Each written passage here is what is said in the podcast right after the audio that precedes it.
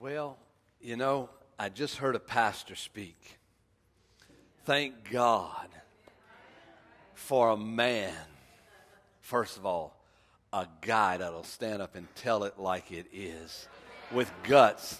There's still some hanging around. Hallelujah. And you've got one. And, uh, you know, I feel like the preaching is already done. I, and I'm not flattering you. I don't flatter, but I tell you what, you won't find that in 5% of the churches in America that a man of God will stand up with the right heart and right spirit and cover and shepherd the people of God. It's just tremendous. And it's, it's a joy for us really to be part of what's going on now. We, we're overseers, I guess so, and that's great. But, you know, we're working together. Uh, I, I'm not much in the hierarchy and all this. It's relational, and let's help each other. And when we get around Kevin and Tracy, we really get as much help as we give. I can guarantee you that. And uh, I am just inspired today to be here, honestly. You've got a wonderful church and this service is in order. Thank God for order. Oh my, maybe you've had it all the time, but if you ever get in disorder and then you come in a place of order, it's like so refreshing and so protective. And so you, you're in a good spot here. And I'm not just saying that to flatter, you're in a good spot. I mean, be thankful and uh, look at it with wide open eyes, and uh, let's see this thing grow and go to have a man and a woman of God overseeing your local work here and who's got their life together and who's got their family together and they have integrity. And as we've gotten to know them, they do have integrity. And, uh, you know, they pursued us, but when somebody starts pursuing you, it's so good to be pursued by somebody worthwhile. Honestly, you know? I mean, I've been chased by dogs before. you know I'm talking about? Not, not too much not too much about that several times and other things, armadillos and other stuff. But, uh, but I am, I am just really, really at ease and, and really excited about what God's going to do with this church. He's already doing things, but this ain't it, folks. You've just begun. I mean, you're getting ready to step out into something great, you know. I did want to acknowledge my wife of 37 years. And I know, I know it's hard to believe that we've been married 37 years, you know. I know I don't look like I've been married 37 years. But we have. Matter of fact, we've known each other for 41 years. We've been together. I pursued her in high school. She didn't like me. Kept breaking up with me. I still dream about it. Still got an insecurity in me, you know. You know, sometimes I, oh, I dream she, I, I, you know what I dream? I dream a lot that I, I'm in this place, like a place, like, and she just ignores me. And I just try to get around, and she just doesn't act like I'm, I even exist. See, I need to be delivered. That's a throwback of insecurity when I used to chase around the halls of East Ascension High School and say, Why are you breaking up with me? Why you... Any of you have insecurities like that? Come on now. But, I, but I'm not any longer because I figure if she's been with me 41 years, we're going to finish it out. Simply because she doesn't want to train another man.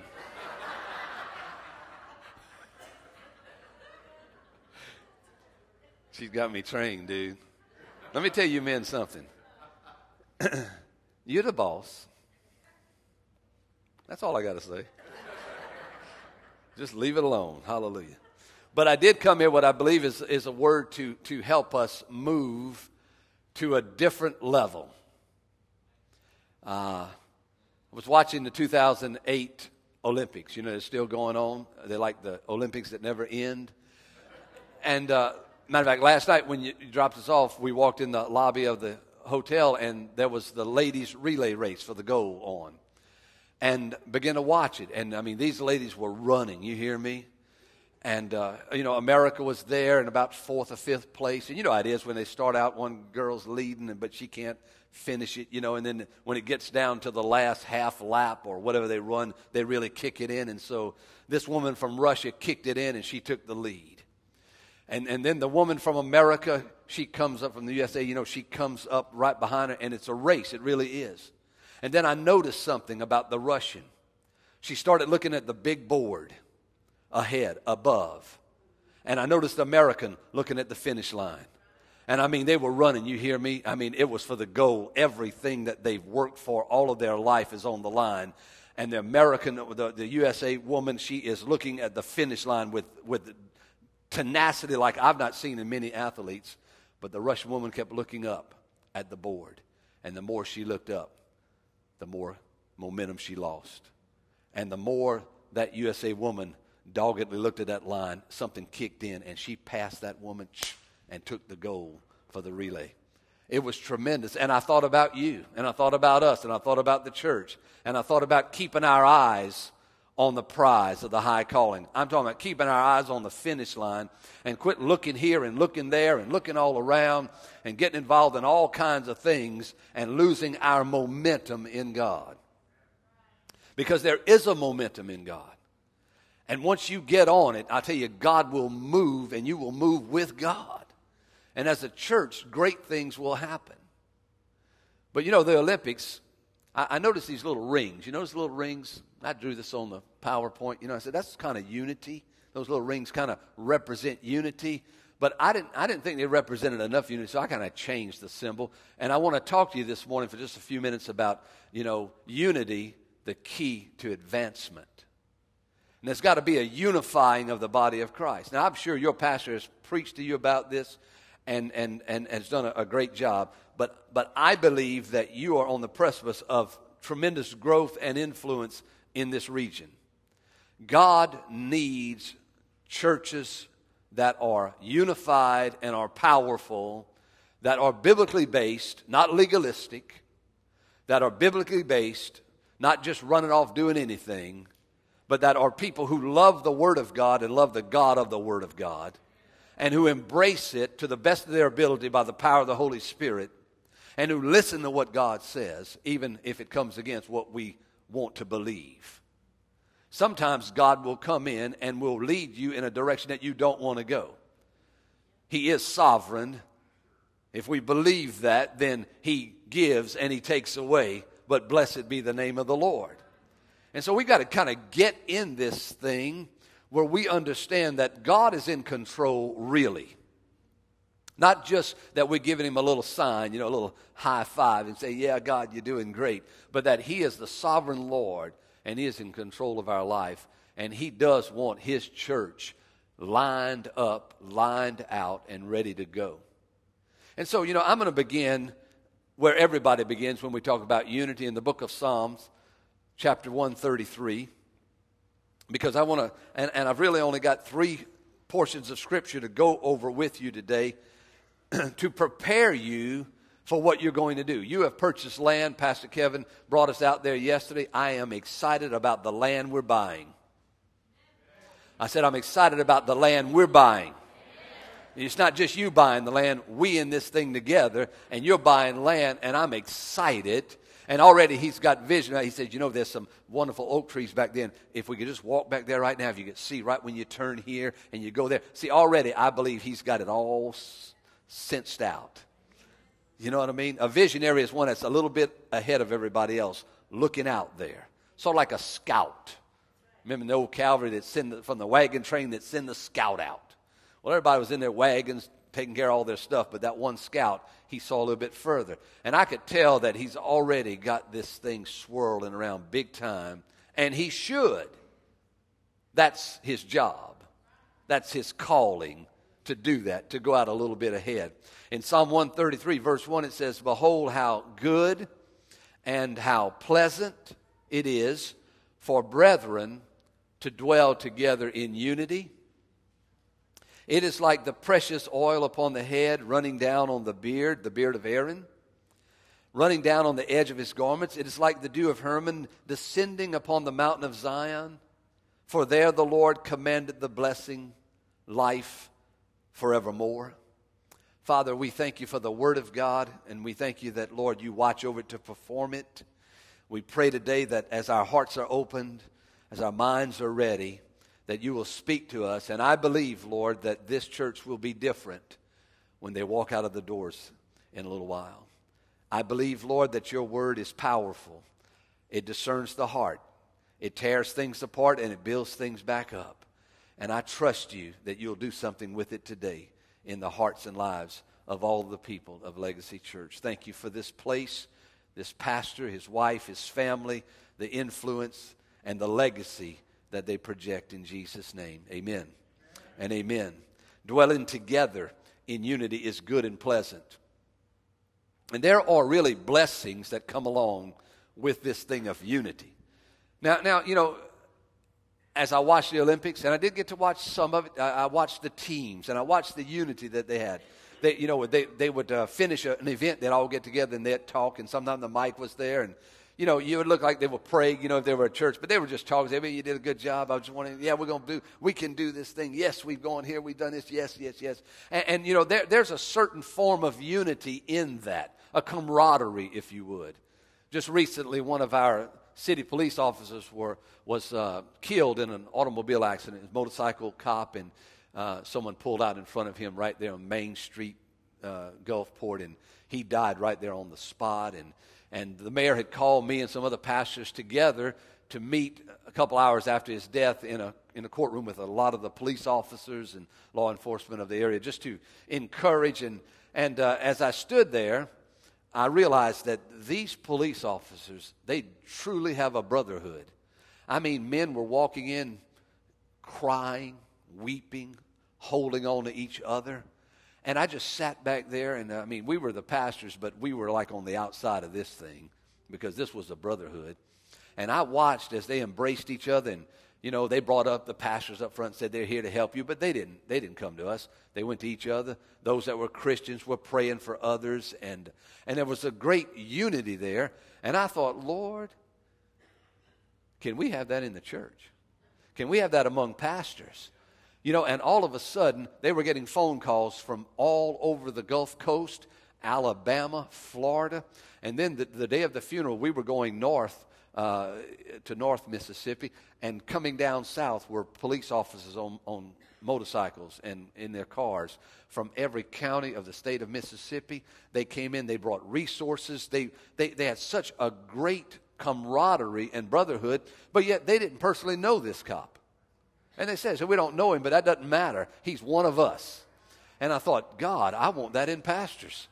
That, that I could come to the aid of a pastor in Montana without even knowing him. I've got to know everybody to help. I think we need to know those that labor among us. Thank God for that, brother. You're right. But also just to help men in need, to, to have that, that, that foresight, that vision, that unity to say, you know what, I don't completely know you, but I'm going to help you because we in this thing together. And that's how churches ought to be in church people. We're so divided as churches. You know, we, we want to unify churches, but I tell you what, we need to get unity right up in here. Right up here in this house right here. And if you want to go further, you got to get unity up in your house. At your house. You see, you buy a house, but you make a home. And I've been a lot of houses that had no home in it.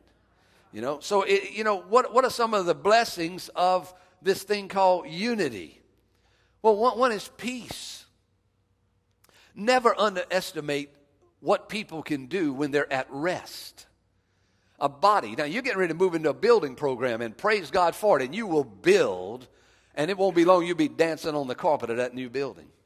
It's a coming, it's going to happen as sure as you're standing here today. But I'll tell you what, we need to unify around this purpose, and it is a purpose. And you know, everything else is going to continue to go on. You're going to go to work. You're going to go to church. The world is here. The world is there. We're winning people. We're discipling people. But we're building also. When, when Katrina came through, you know, we were messed up real bad. And after several months, I was talking to my city councilman, and all he could think about was picking up trash. And I said, Mr. Resch, we've got to think about more than just picking up trash. We've got to be building while we're cleaning up. But he never could see that we should do that. He was just single minded. We got to pick up trash, we got to pick up debris. And we had a lot of debris to pick up. We still have got de- debris to pick up, but we're building now. And so, with you, you're going to sort of be going in several directions at the same time here as a body. And that's all right, and that's good. And a lot of people get in trouble when they build, and people get all mad and things happen. But I find just the opposite with us it unifies everybody. And the same thing can happen to you. So, peace and being at rest when you're unified. The last thing we need is any kind of inner fighting. Now, I'm going to talk as an overseer today. Hallelujah. And I'm going to help you to see that not only is there the blessing of peace, but there's the blessing of freedom when we move into this thing called blessing. There's, you know, distractions need to cease in the name of Jesus. This is important what we're doing here. This is about eternity. We're not just building a building to say, hey, look at us, we got our own building. You've got a wonderful building here. It's not yours, I understand, but it's not just about building a building. It's about building a place where we can disciple. It's a barn to hold our souls. souls. It's, it's a place to come and do the work of the kingdom. And it's very, very important. Some people say, well, you could have church under an oak tree. And I say, you sure can, but I don't want to. I want to have church up in a building, praise God. And so we're free from distractions. You know, you may have to, in this process, find yourself cutting off distractions. Last time I came, I spoke to you about Nehemiah my favorite guy in the Bible other than Jesus. I mean, powerful guy, you know, a leader of leaders. And he was not distracted about one thing whenever he got up on that wall and began to build it. Nothing would bring him off of the wall until he finished it. And nothing should take us off of the wall until we're finished. Not only that, but in, in this thing called unity, there's great creativity. And you need creativity. You know, uh, brother, I appreciate the way you run your service. It's orderly, it's on time. Come on now. Everything is right on. Wonderful communication. When you leave here, you know what's going on in this church. You understand what the leadership is saying. It's wonderful. No distractions, but there's creativity here. Like when God the Father, God the Son, and God the Holy Ghost were in perfect unity in the book of Genesis, and they said, Let us make men in our image totally unified. And out of that unity comes the creativity of all of creation. It's amazing what happens when people unify and God begins to put giftings together, and all of a sudden this thing begins to really work like it's supposed to work. Some of you are sitting out here right now and you say, and say, Well, what can I do? Well, I tell you what, you're going to find out what you can do and you're going to start to do it. I appreciate these ladies come up here. I could just see one of them kind of weeping on the other end here. See, that's the heart for what's going on. And when you get somebody with a heart for what's going on, watch out. Oh, you might just hand out a few little certificates right now, one or two, and, and, and, and somebody might say, well, that's kind of small, but I didn't. I thought, this is fabulous. This is wonderful. This is it. Because one day it'll be 20 or 40, you understand. It's a coming. And you know what? If you can't bring them off the street, just make your own.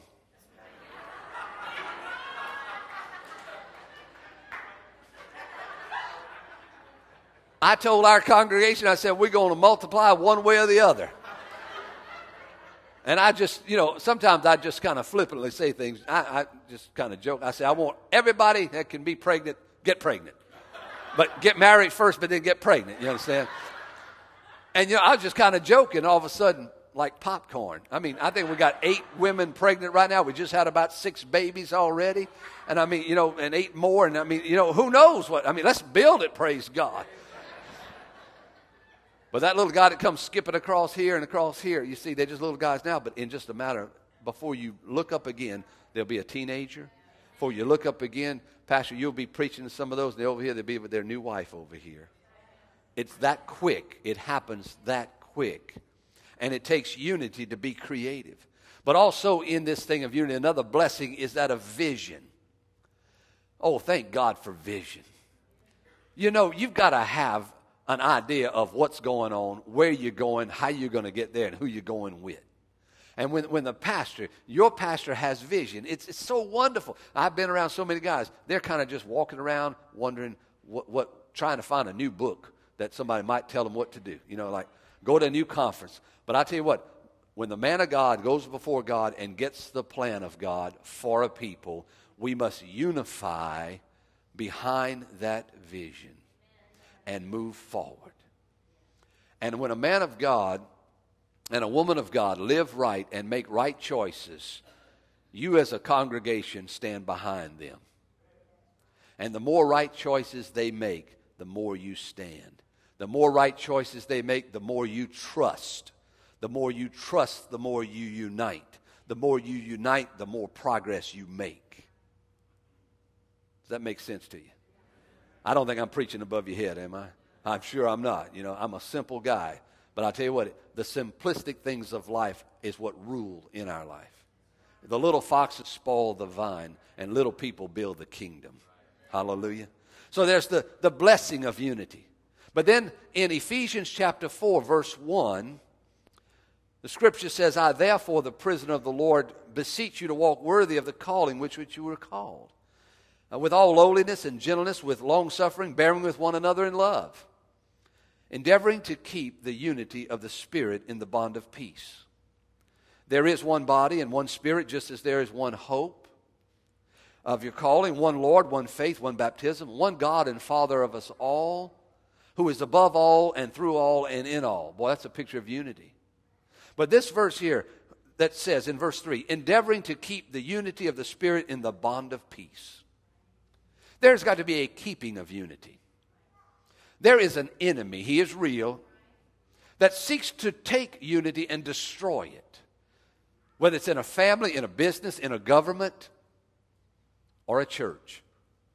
We've got to keep unity. We've got to endeavor. Endeavor means to use speed to make an effort to be prompt or earnest. It's talking about work.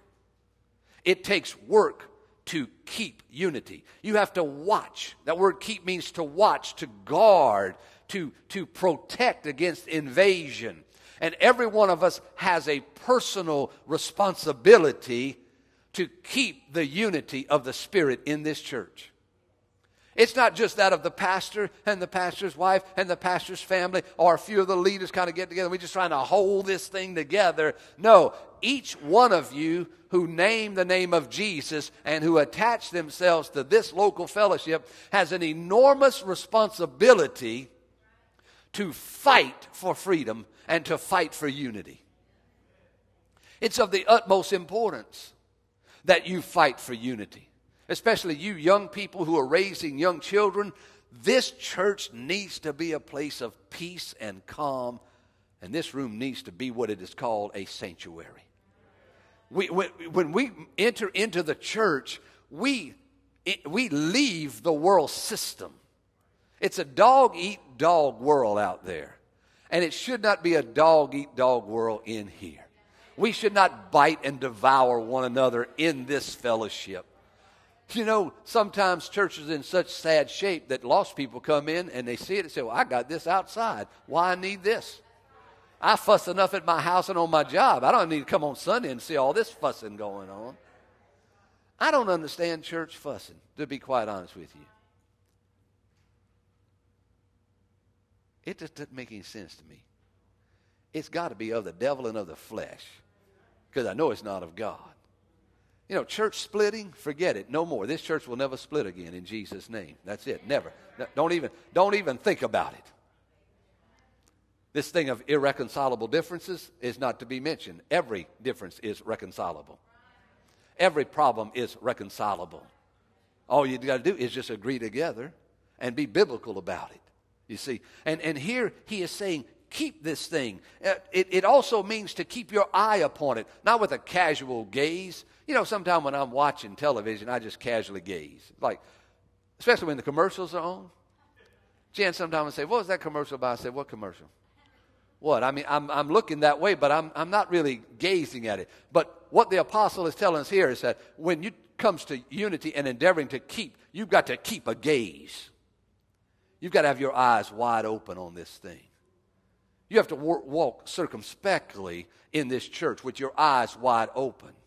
Not like a hawk trying to squelch out any bit of life, not as a legalistic baron trying to tear things apart, but as a watchful, circumspect person who says, you know what?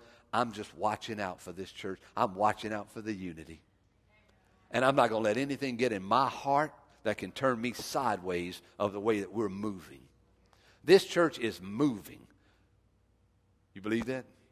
This church is moving, not only location, but this church is moving by the Spirit. And I agree with what you said, brother. The, the, it's going to be revealed one day. They're going to say, Where you been? Where, where, where have been the churches that will hold the standard with love and peace? That will have leaders in there who love people but won't put up with shenanigans? Come on, rebuke, rebuke those that sin. Rebuke them. You know, oh, we want to love, love, love, but the Bible says rebuke with all long suffering and doctrine. It says to take care of business. Like a daddy in the house. Man, the worst thing is a daddy in the house that won't cover the family. You know, and the kids are wondering what's going on. You know, anytime in my family there was a problem, a storm would be coming. I remember Hurricane George. We stayed and we boarded up the house, and we had all our little family inside there, and, and it got to blowing pretty good. You hear me? But I never did lose my cool. Now, well, I was thinking to myself, the wind is blowing real hard out there right now. you understand? I mean, it's blowing hard, but I'll tell you what, I never let on that I was very concerned myself, and maybe even had thoughts of how maybe we should have not stayed here. But we're here now, and the whole family's in the bedroom, and they're all looking at daddy, and so he's going to be strong. And you know, as a pastor, sometimes uh, everybody's looking at me or looking at you or looking at us, and, and you know, we, we may not know everything. We're just men too. But we've got to at least stand strong in faith, believing God, and not fall to pieces hold the banner high. My pastor used to say the gospel ship is in the middle of the, the storm, but just tie yourself down because she's not going to sink. You know, you might be thrashed all over the deck, but hang on. so we're to make every effort to work hard to keep this unity. And I think in keeping unity, we've got to understand covenant. We've got to be covenant thinkers, folks. This thing of running all over, leaving, getting mad, tearing everything to pieces is not of God. Covenant people, I mean, that's what marriage is. Marriage is a covenant. When I married this woman right here, I didn't have a clue of what I was doing. Honestly, we were just kids and no one told us. But now I understand that we entered into a covenant, and that means we are one, and that's that. That means that we're going to work anything out that needs to be worked out. We're going to fix anything that's wrong, and if we can't fix it, we're going to learn to live with it. Come on now. You can't fix everything. I know you fix this, something else going to break. You know, you ever, you ever get in an old house and you know you well you know after you're married about forty years old, you done boarded up that thing so many times. Sometimes you just say, "Baby, what do you say we just agree together that we're just going to kind of not worry about that over there." Amen. And that's what she says about him. She says, Lord, he ain't never going to change there, so just give me grace. And God gives grace. Covenant thinkers in the church through thick and thin, through the day of prosperity and the day of adversity. Oh, everybody wants to be with you on the day of prosperity. Hallelujah. Oh, praise God. Yes, we're going to build a new building. Praise the Lord. We see the land out there. Hallelujah. Yes, yes, yes well, we were going to do it in a year, but it didn't work out. We, you know, we got stopped. Oh, well, I just don't know if this is the Lord now. hear me now? You hear me? I, I thought this might have been the Lord, but hey, well, if it was the Lord, it would work out. Oh, come on. Yeah, just just hang right there. I, I plan on hanging right there for a little bit. I plan on, as a matter of fact, this is my main point. it's like, oh, hallelujah. Yes, we're going to do a Jericho march around the new property. Praise God. But then all of a sudden, ticks get on you and fleas start biting you and, and all these things start happening. There's a delay here and a delay there, and the fire marshal says no, and you got to tear out that and put up that. And oh, well, surely the pastor should know. Well, he's not a general contractor. We built five buildings. Let me tell you something right now. It, you know, I know now. I tell you, the county is a tough taskmaster, you know, but it's for the good because you end up with the right thing and the building's done right. And, you know, they know and they need to help you, but you've got to stick through it. You understand? It's like making a faith pledge. I noticed that they made some faith pledges. Praise God for faith pledges, the day of, uh, you know, prosperity. But will you keep the faith pledge in the day of adversity? I didn't get enough amens on that. Will you keep it in the day of adversity? Are you going to stick around when things get tough? Because they get tough in every church. I remember years ago we were trying to build a church up. You know, we started with 30 people and, you know, we'd try and every new family would come in. I would say, yes. oh, God. Oh, man. and I'd see a man that come up. One brother came up and he said, I said, hey, how you doing? Oh, it's good to see you. Glad you came. Well, we're thinking about coming here, and we like to stay around as long as the anointing is flowing. Back then, I, I, I just didn't know what to say. I said, well, hope so, you know. Probably now it'd say, check you later. You know what I mean? Another one came in, his family came in with three teenagers. Our whole youth group was six, six teenagers. We had three teenagers. Boy, and it's like, and I walked up, met them all. The first question the man asked me, I mean, just sharp family, said, How many do you have in your youth group? I said, Six. And that was the end of that. I said, Why don't you hang around and make it nine? they didn't. Covenant thinkers. No fair weather friends. Fair weather friends are anti covenant just hanging around you when the sunshine, the picnic's going on. But when it starts raining and you got to start batting down the hatches, it's like consumerism. And we are in a very, very consumerized uh, economy and, and, and, and culture. We like to just use things up, but we just saying here that God consume me. See, we want to consume things, but God wants to consume us. And covenant consumes us. It takes care of business. There's ownership. You see, when I go to the movies, I don't own the movies. And I don't go often, but every now and then there's a movie Jan I can go see, and we go. And, you know, we walk up there and I buy some popcorn and a Coke. I don't care if the popcorn machine breaks down. I don't care if there's trash on the floor. It doesn't matter to me. All I care about is is there a clean seat for me? I got my popcorn and my Coke. And is the movie going to start on time and can I hear it and see it? Other than that, I don't care. I don't care if people dirty the place all up. Doesn't matter to me. Doesn't matter if kids try to sneak in and the cops come there and drag them out. They drag them out. You know, I just keep watching the movie. But I don't have any ownership in the theater. I bought my ticket. My ticket says I got a seat. I give me my seat, give me my popcorn, and leave me alone. And when the movie's over, I walk out and I never look at anything. I just walk straight out, nearest exit, get my car, and drive away. I don't care who's got to clean it up. I don't care who's got to maintain the, the film and all that. I could care less. And that's how a lot of people are in church, in the local church. Don't have a clue of what it takes to even do a Sunday morning service. Why? Because I got my parking place, walked in, paid my tithe, that's my ticket. I sit down in my chair and I just look and I consume. And sometimes I like what I consume and sometimes I don't. But you know what?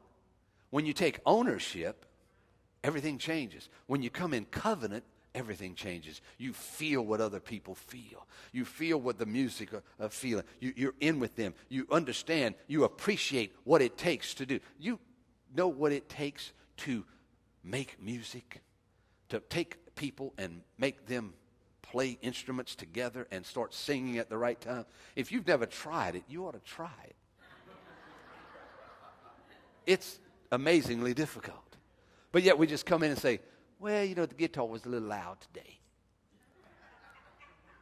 Kind of that one song that I'm just camping out right here. That, that one song kind of, I was listening to it on the CD on the way in, and they kind of missed that little, that little break there. You know, that, that little break. I wish they'd have got that thing. I, then the anointing would have come. That's how fickle we are. Am I, am, I, am I even in the ball field here? That's how fickle we get. You know, instead of zero in on the Holy Ghost and say, Lord, consume me from the inside out. I don't want to consume anything. Yeah, this is what the Lord wants. This is where we are. You know, and about leaving churches. Oh my, what is this about leaving churches? I just, I never did understand, and I really don't because I never thought about it. You know, Jan and I were born and raised Catholic, and we got saved when I was 27, she was 26, and, and we found ourselves into a church like this. And the Holy Spirit spoke to us when we walked in the back. We didn't know it was the Holy Spirit. We used to call it the voice in our head. We did not know it was God, but we heard the same thing that we were home. And so we spent nine and a half years there, and then we went to pastor the church we're pastoring now. But I said that to say this that not, in all of those years, not one time did we ever entertain the thought did it never enter our minds to ever go to another church. It was like, like, matter of fact, I was, we were talking about it last night, and, and I realized that it even scares me now to think about that. And, and then it makes me feel good that we never even thought about it. We were so naive, we didn't know you could even leave churches. You, do you understand what I'm saying? It's like, why would you ever want to leave a church? And we would listen to our pastor, sat on the second row, raised our whole family on the second row of the church, and we would listen to the priest three services a week. And we wouldn't disagree with anything. Now, now wait, Pastor, you should have discernment about what's being. T- no, I trusted my pastor. I trusted my pastor. I had my Bible. I studied my Bible. I had the Holy Spirit. And he never said anything that was off the wall or crazy or lead us in the wrong direction. And so we never question him. Nowadays, it's the great third degree. I mean, get the turn up that light right on his head. Well, I was reading in a book and I saw a DVD and I was watching so and so on God TV and they said and they said and they and they and pastor said and so I'm not sure I can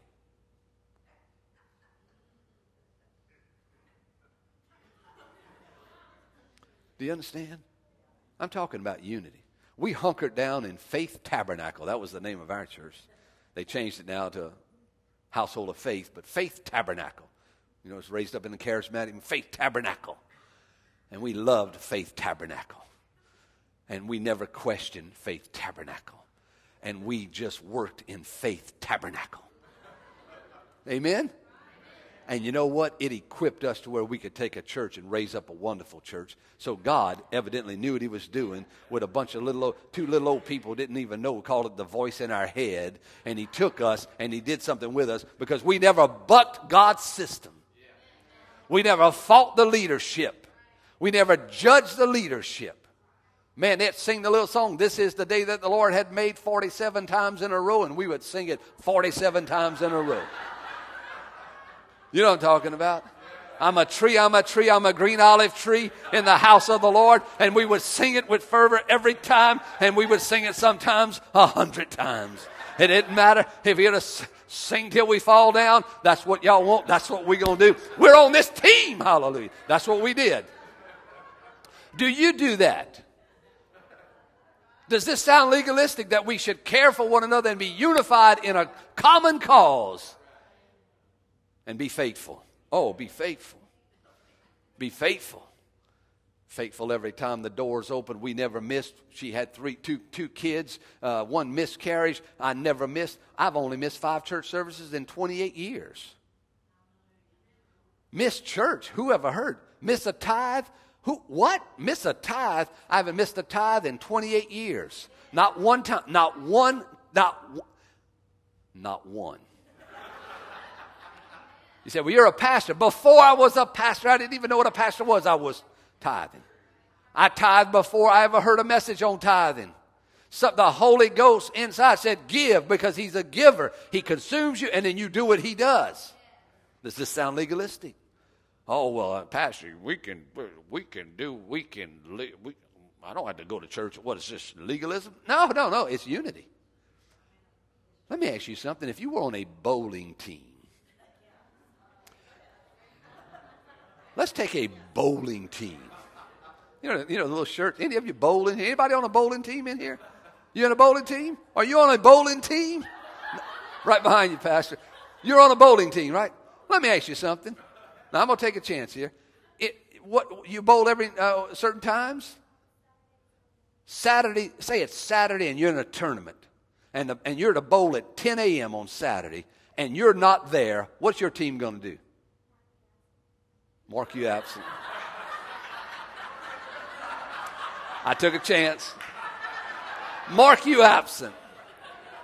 Have that team captain call me. They should get on the phone and say, What's your name? Je- Je- Jesse? Jessica? Jessica, where are you? We're in a tournament here. You're on a ball team. Where are you? Oh, but church. Oh, don't call anybody. Where, where are you? In my leadership meeting, my 12 meeting, if one of my guys is late, you know what we do? I just, I just tell one of them, say, call up Joe. Right there. He takes out his phone, flips it.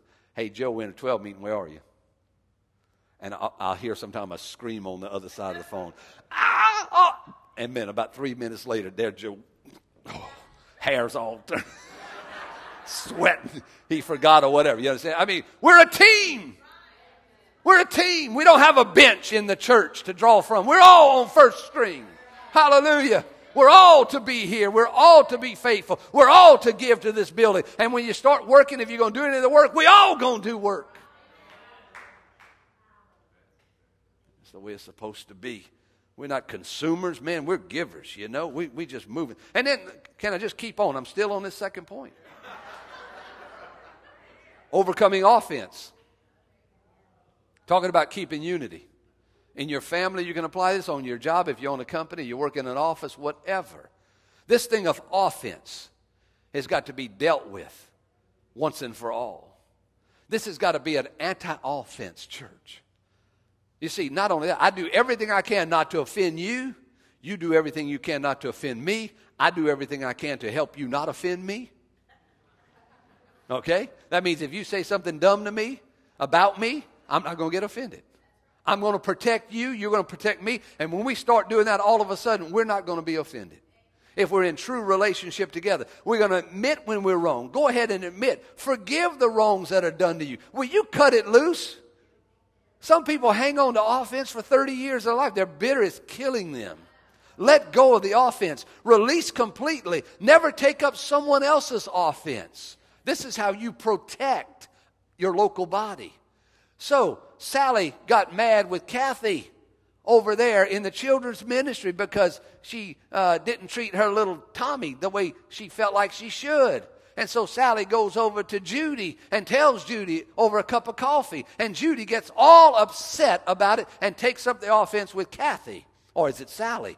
Well, we don't even remember anymore. We're just mad. We don't even know, but we're mad. And who we end up getting mad at? We end up getting mad at the pastors. Now we're laughing, but I'll tell you what, we could be crying. But let's keep laughing before we cry because it's so pitiful of people getting mad at one another on a continual basis. Why do you get so mad? Why you got a hair trigger on your emotions? I mean, it's everywhere. It's, it's, it's the way the world is. You, man, you're at the red light, and when it turns green, if you don't go, I mean, instantly, I mean, they're blowing their horn at you. I've had guys cuss me. Had a guy leaning out his window from his waist out the window, me, cussing me out. One guy stopped his van in the middle of the road and got out the window and was cussing at me, and I didn't even know. I just went around him. I didn't even look at him. People are angry. They're upset. They're uptight. And they're offended at everything. I mean, just mad. The stewardess on the way was mad because we wouldn't leave the airport on time. I mean, I've never heard such. You ever heard such thing? She was ranting and raving at the other crew members, at the captain. I mean, it's time to close that door. We got to close that door. I thought, man, she uptight. People are uptight.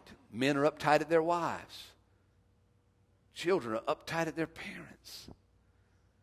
And then we get in the church, and we're supposed to be this unified body one baptism, one Lord, one God, one Father in us all, through us all. And sometimes we fight like a cat and a dog, and we impede the progress of what God wants to do. It's a distraction, you see. But you see, that's what happens when we're a consumer, because if I'm a consumer, let me tell you something. I want it my way or no way. You're going to cook that hamburger just like I like it, and I want three pickles, not just two. Take it back. And that's how we are, right? take a 50 cent hamburger and make a big old deal out of it. Why? Because we're consumer and we're selfish and we don't care. We fuss at the waitress because the, the meat's not cooked. We don't realize that she's a single mom with four kids and two of them are sick right now. And she don't have enough money to pay the light bill. And we just giving her a hard time because the cook back there didn't cook our little piece of meat right. You see, we're consumers. That's what consumers do. And if not careful, we bring that into the church and then we do the same thing to the pastor or the worship leader or the usher or the children's worker or the nursery worker or the guy running the sound or anybody else. We just want to just eat their lunch and it causes all kinds of problems. And then when we pipe down our emotions, we act like, what's wrong? What, what did I do? I did something? I know I did something. You know what I mean? And so we, we never take up these offenses. And, and we, we, we let love work things out. Let me tell you something. We got to build up, not tear down. Uh, understand it's our duty. We have certain Christian duties to edify. We have duties to forbear, to console, and to restore. These are duties that each one. Now, I'm not talking about just the leadership.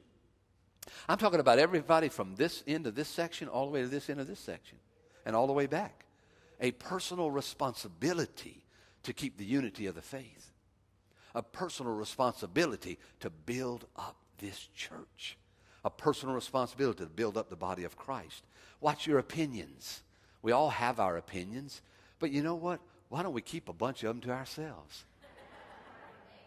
I mean, really and truly, opinions, you know, we all got so many. We're in America. We've got a lot of opinions. But I found out that a lot of things, if I don't say anything, it's all right that I don't say something. Let's move off of this point and look at some of the results of unity. Ephesians chapter 4, verse 11. And he himself gave some to be apostles, and some prophets, and some evangelists, and some pastors and teachers for the equipping of the saints, for the work of ministry, for the edifying of the body of Christ, till we all come to the unity of faith and of the knowledge of the Son of God, to a perfect man, to the measure of the statue of the fullness of Christ, that we should no longer be children, tossed to and fro and carried about with every wind of doctrine. That's what the pastor just taught you about uh, every wind of doctrine by the trickery of men and the cunning craftiness of deceitful plotting. But speaking the truth in love may grow up in all things into him who is the head, Christ, from whom the whole body, joined and knit together by what every joint supplies, according to the effective working by which every part does its share, causes growth of the body for the edifying of itself in love. You could spend six months on that. But it really is a verse that says, you know what? God is given everything that's necessary if we'll walk in unity, will result in number one, maturity. Mature people that are not tossed to and fro, that will not run after every wind of doctrine or every new little thing that comes down that's got a little sparkle to it. You know, God doesn't need glitter, He's light.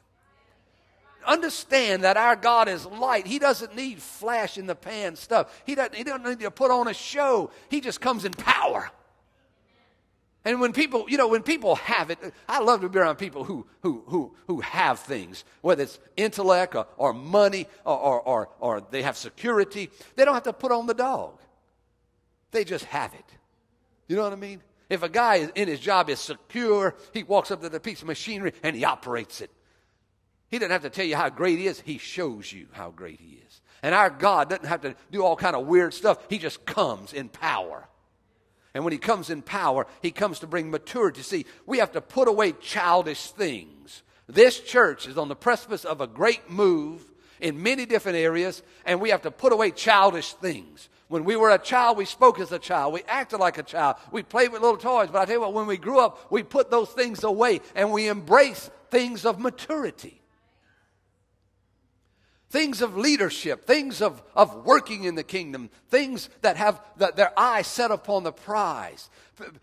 Mature people are submitted people. Mature people understand the protocol. Mature people understand spiritual authority. Spiritual authority is not about you over me and you bigger than me, you better than me, you badder than me. The only equal place in all of the world is the body of Christ. We're all under the blood. We've all been crucified with Christ. But for order's sake, God says, I'm going to structure it this way. I like to be under submission. Matter of fact, sometimes I wish I didn't have to be the leader. I'll tell you what, after you're a leader, wow, you become a great follower. I'd be the greatest Sunday school teacher you could ever find in a million years if you turn me loose now. You see, maturity. Grow up with the team. Grow up with the team. Get on the team, and that way you get to uh, imbibe the spirit of the mature ones. When I first got saved and we went to faith, I remember the first men's work day. They were building desks for school, you know, these little partitions. And they had the guys that really knew what they were doing. And I was on this team, and we were cutting these certain boards, and my job was to hold the board until the man cut it and then stack it over here. I never felt so rewarded in all my life. I felt like I was 10 feet tall. I'm working at the church and I'm doing something. And you know what? I never stopped it. I still hold boards for guys that saw.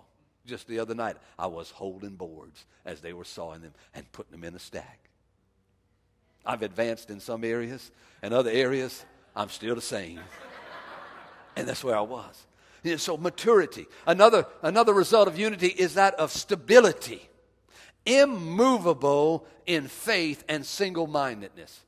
Now, by the way, unity is a flourishing environment. And here we are secure. We are stable. We are unmovable. I mean, we are right here, totally stabilized. There's nothing better than a stable church.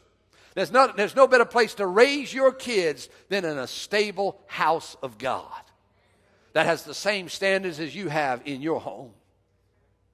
And if you can find a school with the same standards, if you can have home, church, and school all together on the same level playing field, your kids will run faster in life. Stable. Then there's security uh, in Jesus and his body. There's security underneath leadership what you heard your pastor do today, it makes this place so secure. I could just feel in the spirit this blanket that come over this congregation. And I was thinking, oh man, just pull it up to the neck and take a nap. We're secure. We're secure here. Now, if you don't like this, you may not like it.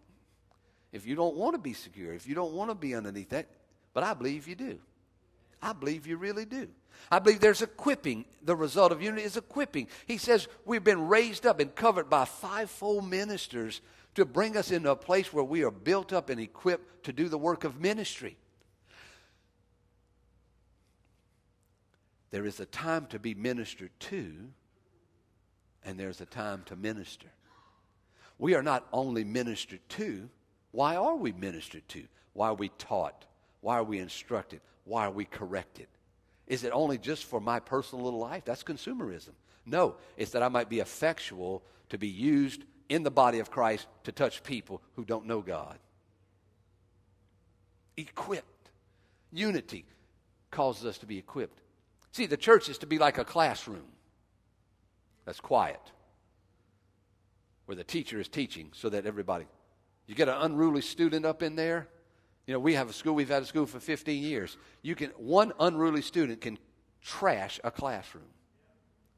Tear it all. If you ever taught school, you know what I'm talking about, taught anything. One unruly one falling out of his desk, laughing, throwing things and all disrupt. And unruly church people can disrupt the environment that causes this equipping.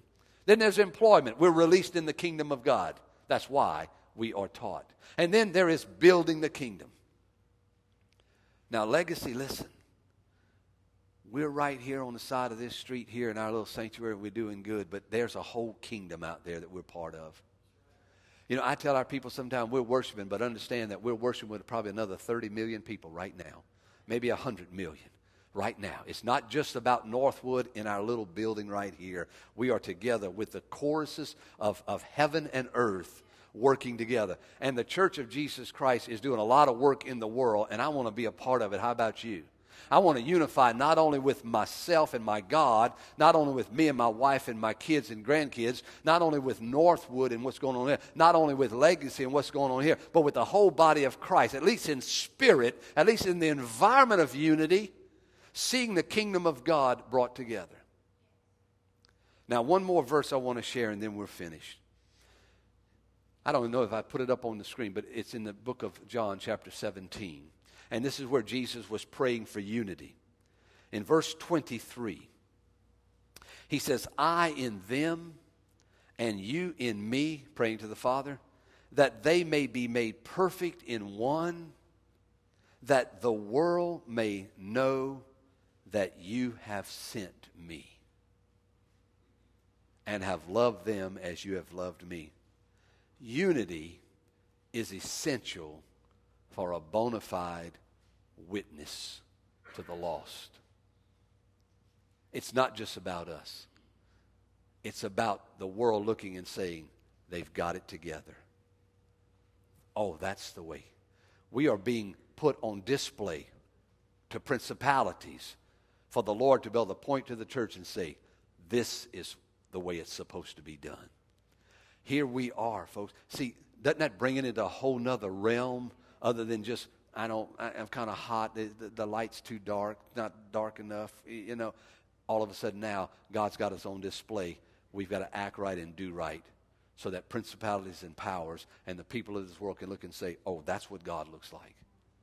That's what the church looks like. That's where we are today, folks. And it all starts with a personal relationship with God. It all starts with having our right heart unified with God. It's essential that we keep our heart right with God, not our head only, but our heart.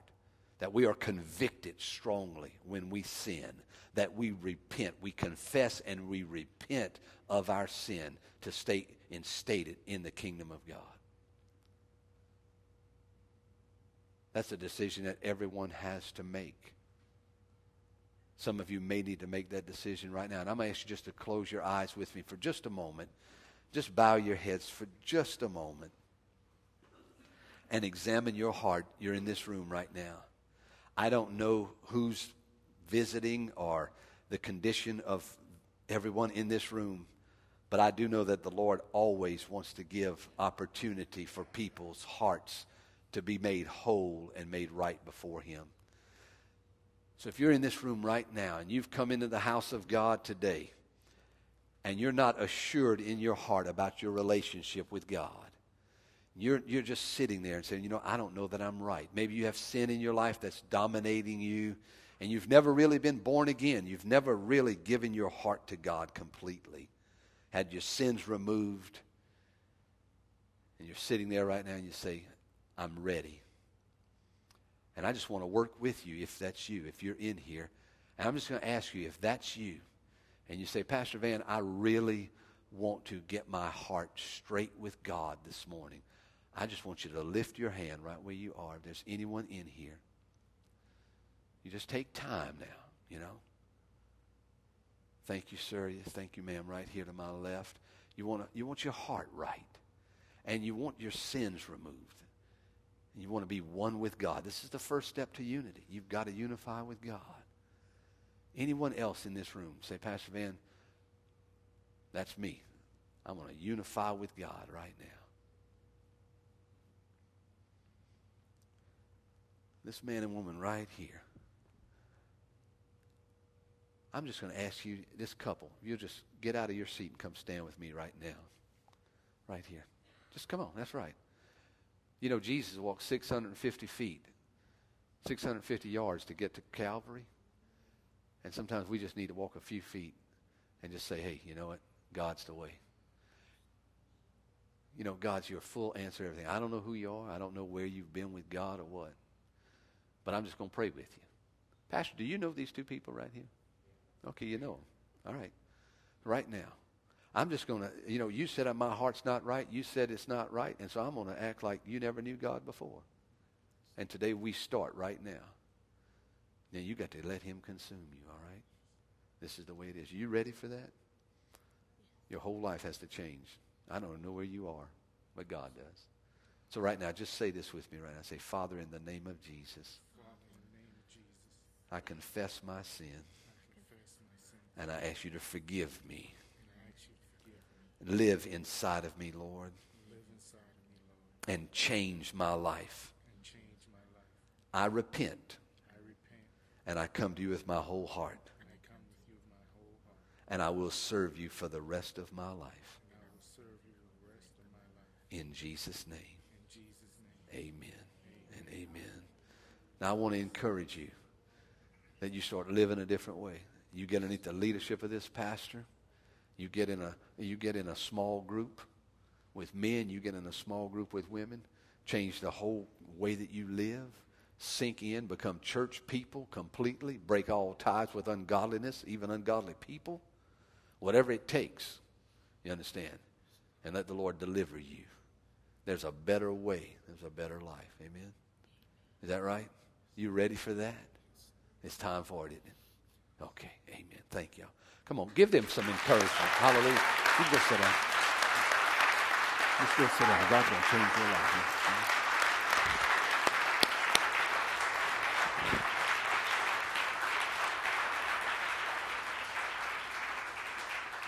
You know, sometimes people try several times. You know what I mean? And then they just finally hitch in. But now the real question is this legacy. How many of you are really ready to unify in the spirit and in the flesh with the mind behind these two people right here? Amen. Hallelujah. Come on.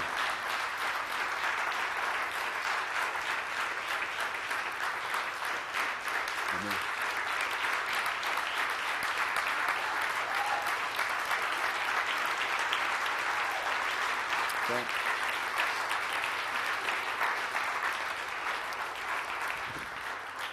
Now you see what you just did by standing up. Just stay standing up. That's good. That's a that's a, a show of honor.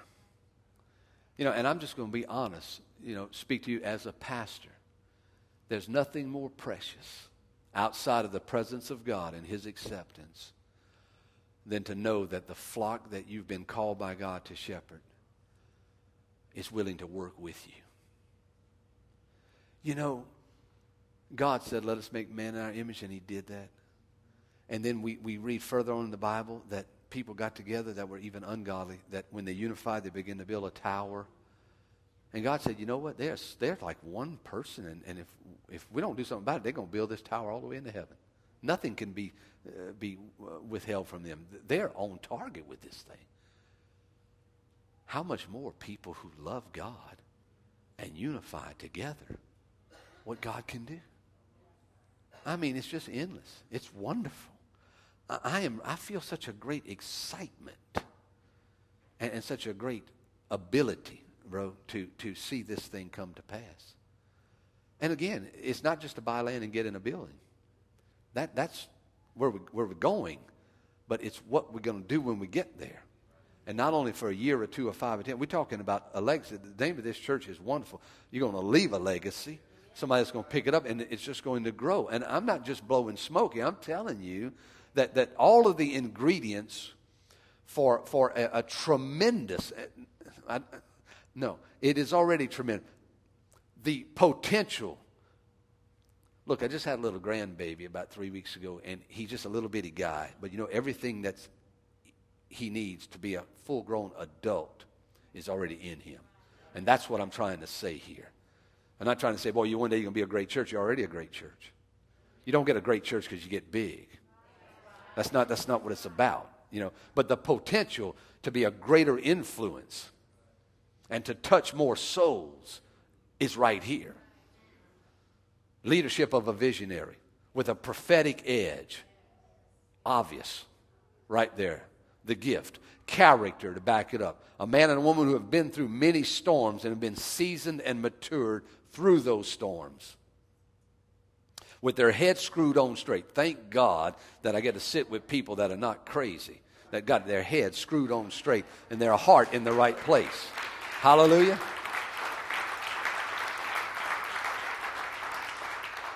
And we, we need to talk like this. We, we, we can't always just preach the message, and we've got to we've got to talk common sense talk that says, you know what, you got to unify together and you got to give your money to this project. It takes money. You know that. You know that. And, and so it's a no brainer. So we're going to be givers. Hallelujah. Matter of fact, we're going to send a seed from our church into here. I can tell you that right now. I mean, I just feel that that's the leading of the Spirit. And, and, and just as a, to help, to be a part. And you do your part. You know, we've done a lot at Northwood, and we don't no rich people in our church. We don't have anybody with a lot of money, but we just got a bunch of regular folk that have been faithful week in and week out, week in and week out. When Katrina hit, we held the next church service underneath a tree in the back, and we had 150 people. We took up a little offering, and but you know what? The next week, people came in, and the, and the, the offering, the tithes were double. People held their tithe in their pocket, and they gave it. Even with their house blowed up, it didn't matter. They gave it. That's what it takes if we're going to build the church. That's the type people you are. And if you're not that, that's the type people you must become. Faithful to the end. Core people. Man, if you're on the fringe of this church and you're just hanging out, it's time to come on in to the, to the core. Hallelujah. Hallelujah. I'm just wondering. I mean, is anybody here you like you feel like you're on the core? You know, I mean, you're on the the edge, the fringe of the church, and you're just feeling like you need to make a step further in to the core. Anybody like that? You, you just would anybody admit that they're just fringe people?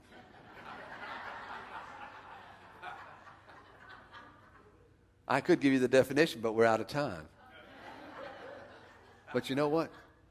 I like to pray with you, really. You, you know, I don't need to get everybody up in the altar.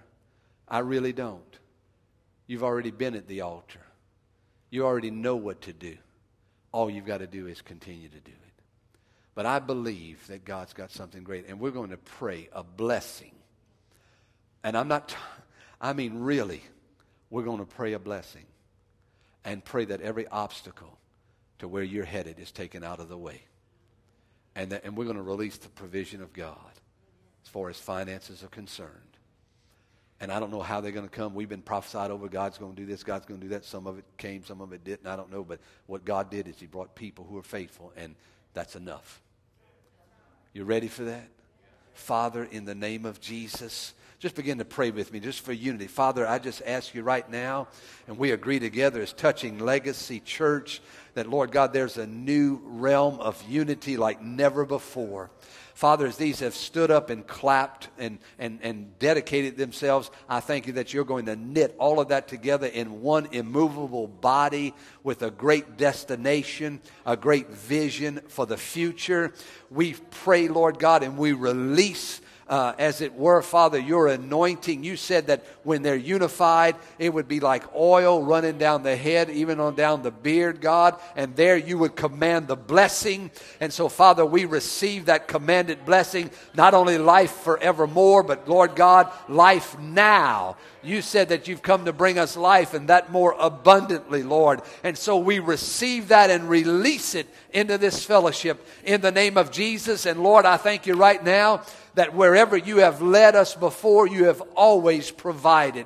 Even in the dark days when there didn't seem to be any light at all, Father, you provided for this man and woman of God and for this church. And Lord, you have raised them up right now for just a time like this. And Lord God, right now we just believe in faith and release the finances that are necessary to accomplish this task that's been set before them, Father.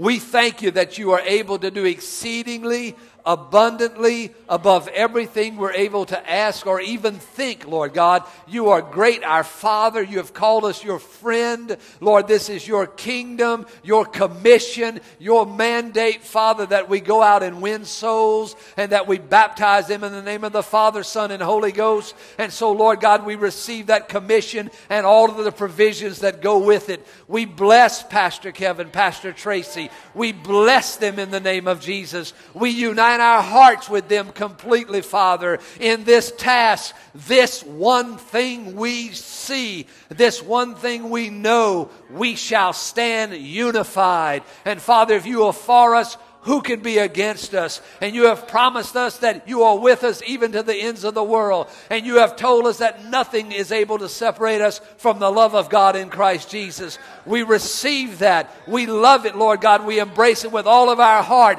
And we thank you for the victory in the name of Jesus. And everybody shouted, Amen and Amen and Amen.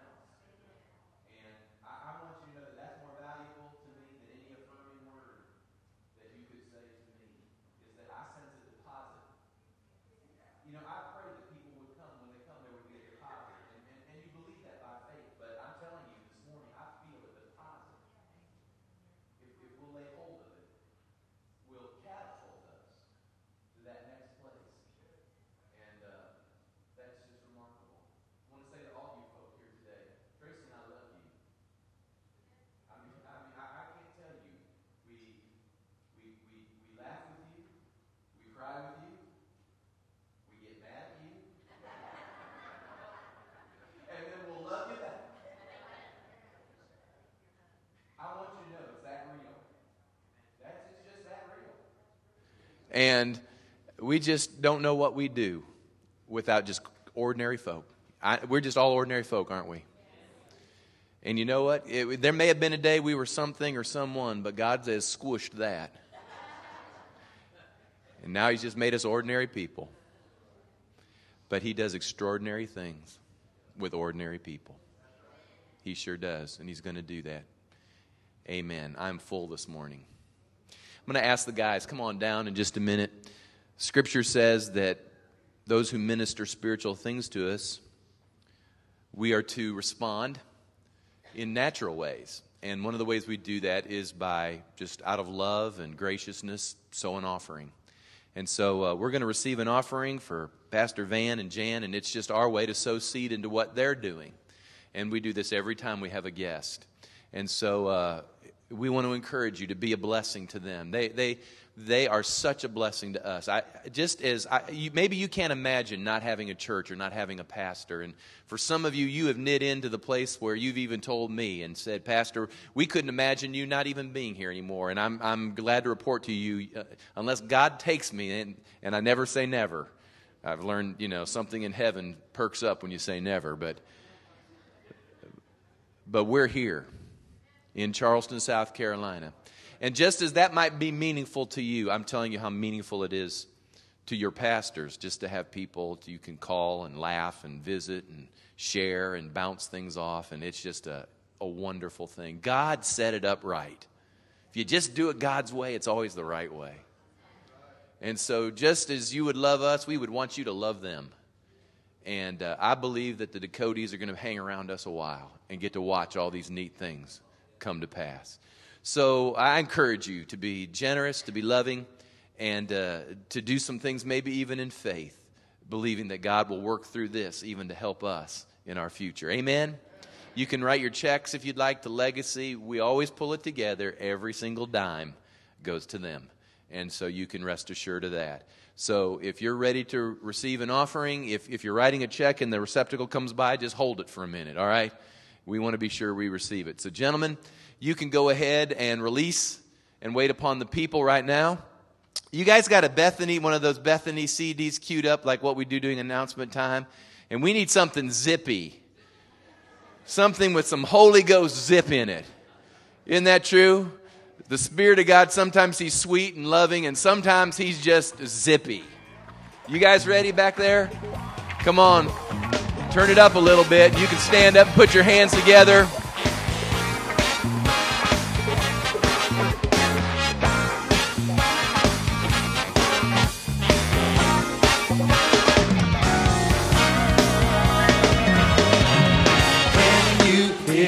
Some of you know the song. You can just sing along.